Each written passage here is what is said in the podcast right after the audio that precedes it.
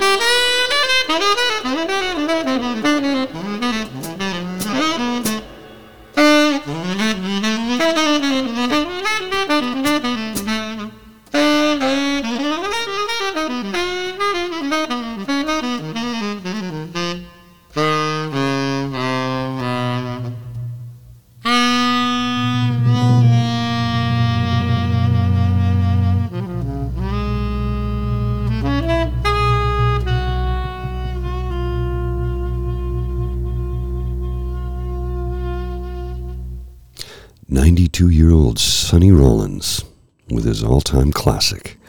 His interpretation thereof, I should say, of the Duke Ellington uh, composition In My, in parentheses, Solitude. First recorded in, uh, or first written, I should say, in 1934 by the Duke. It's been recorded hundreds of times, as it is a jazz standard. There are lyrics for it, of course, but this is the jazz composition version, which is Sonny's own interpretation thereof. No lyrics included. Now, that record, Way Out West, like I said, recorded in a single day, March 7th, 1957, featuring bassist Ray Brown and drummer Shelly Manne, or Shelly Mann, M A N N E. I'm not sure how the pronunciation of that individual's surname goes exactly.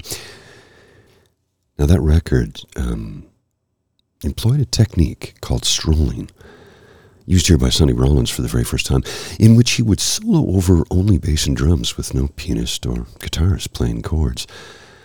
What I find incredibly interesting about that recording and the musicianship therein was the fact that neither Ray Brown nor Shelly Manne had previously played or recorded with Sonny Rollins, and yet their chemistry is undeniable.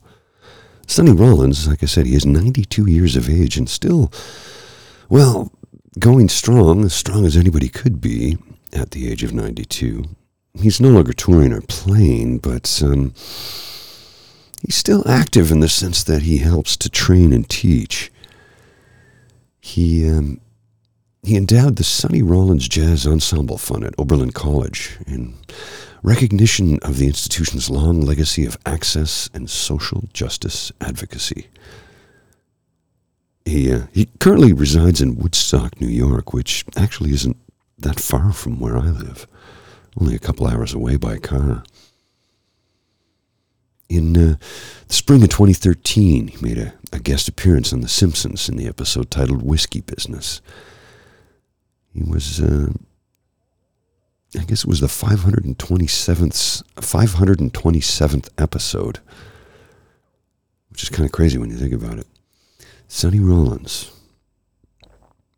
That is just wild. The career that man has had.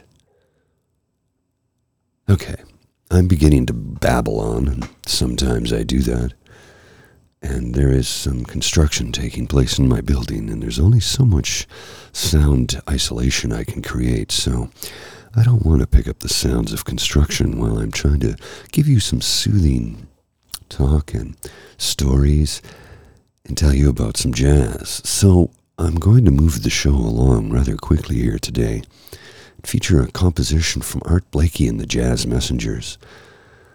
From the album Like Someone in Love, this is Johnny's Blue.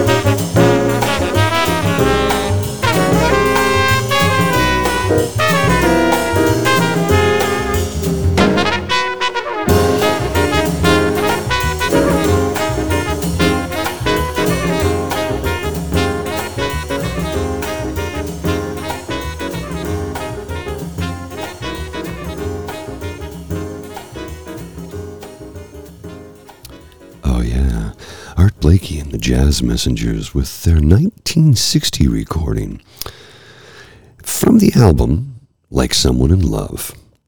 That was their uh, version of Lee Morgan's uh, composition, Johnny's Blue.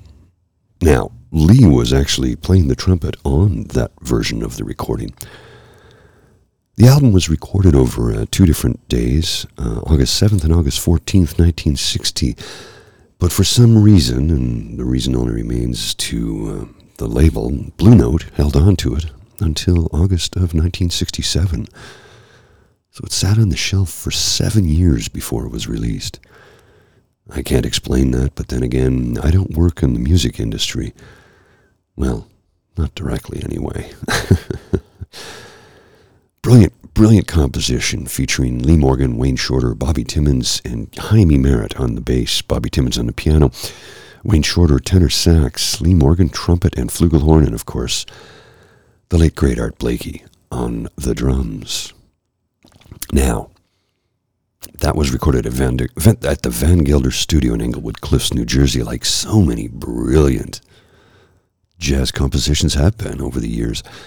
Van Gelder Cliffs, uh, Van Gelder Studio, I should say, in Englewood Cliffs, New Jersey, is one of the most famous uh, jazz recording studios in the world. So many great compositions have been recorded there. Originally, uh, Rudy Van Gelder uh, recorded out of his uh, parents' home in Hackensack, New Jersey. But in 1959, um, he was able to have a studio custom built, and it's been there ever since.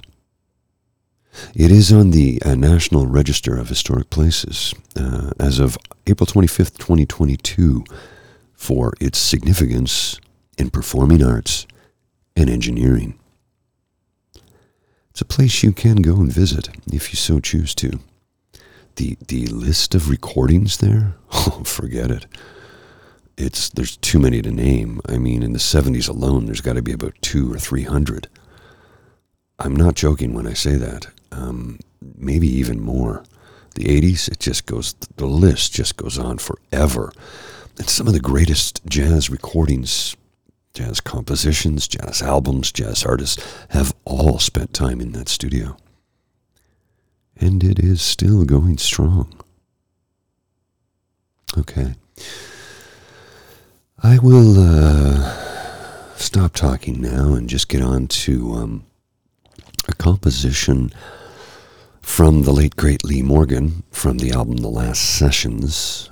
This composition is 16 minutes and 23 seconds, so I encourage you to get comfortable, sit back, relax, and let the jazz flow over you. At 33 years of age, this was one of his final recordings. Mr. Lee Morgan with the composition In What Direction Are You Headed?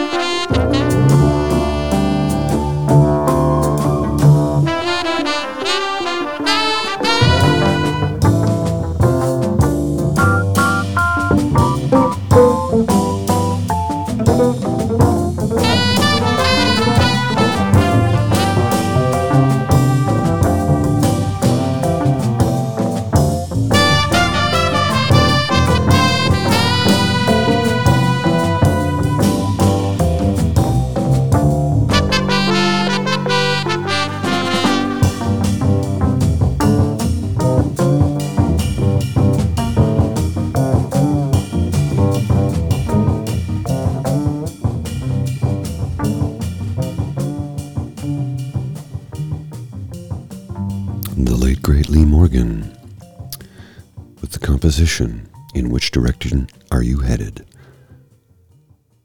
From his last album, which was, uh, well, appropriately titled The Last Sessions.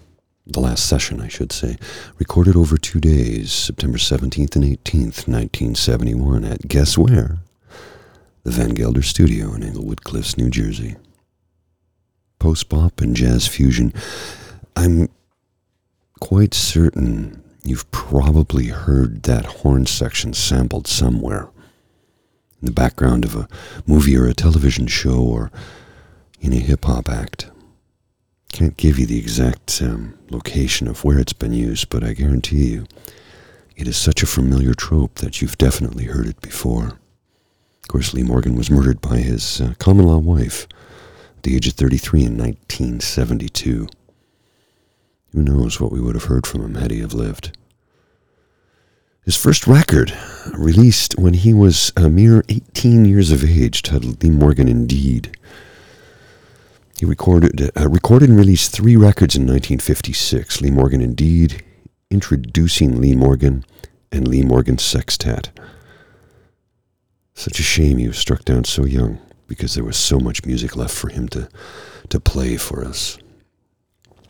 Okay. I'm going to move it along because we are getting well into the program with such long compositions today, and I don't want to take up too much time talking. So instead of my nonstop um, waxing poetically, if you will, I'm going to play a composition recorded uh, well, from an album recorded February 6th and 7th at the Half Note in um, New York City. This is um, Jazz Alive, A Night at the Half Note, featuring Zoot Sims and Al Cohn. This is the classic composition. It had to be you.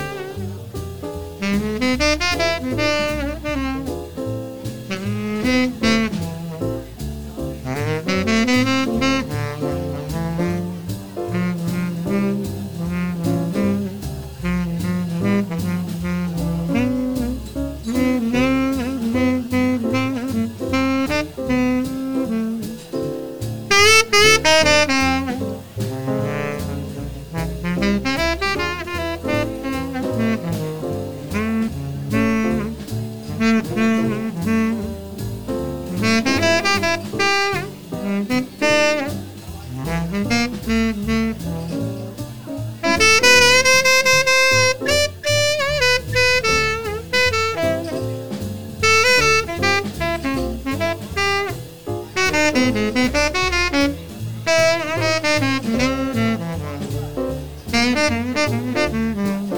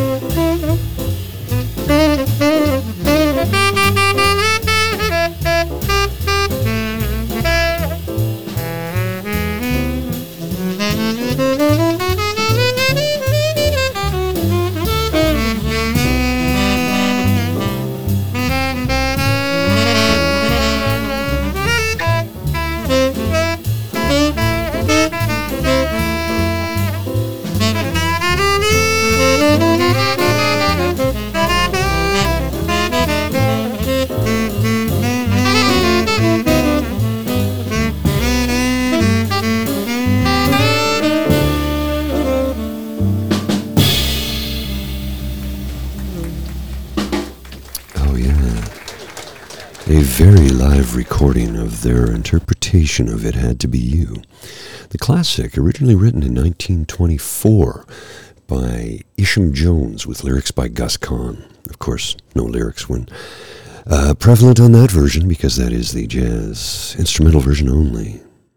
That song um, finished as the number four single of the year in 1924. It was number one for five weeks, and it is now very much in the public realm, or public domain, I should say, which means that um, the intellectual property rights, such as copyright, they've expired. So it is up to you if you want to go out and record your very own version of that composition. You certainly can. And you're not harming anybody in the process. Now, that record, Jazz Alive, recorded February 6th and 7th of 1959 at the Half Note in New York City. Originally released on the United Artists label. Now, United Artists, I don't believe, has released any music in a number of decades, but I could be wrong about that. I could be wrong about that. I suppose a little bit more um, looking into it on my part may uh, may be required. The All Music review by Ken Dryden. No, not that Ken Dryden. States uh, Bop and Cool fans will want to make any effort to hear this excellent release. And I can't argue with that statement because that entire record from start to finish is spectacular. It is very, very live, as you can hear people chatting in the background, the occasional clink of glasses, but that sort of breathes a life into the composition that you might not otherwise hear. Okay, one more composition for today, and this is um, this is from the album Inviting, and the name of the composition is Invitation. This is Richard Andersson, Per Mollehoj, and Jorge Rossy, and I hope I pronounced their names correct. Enjoy this invitation.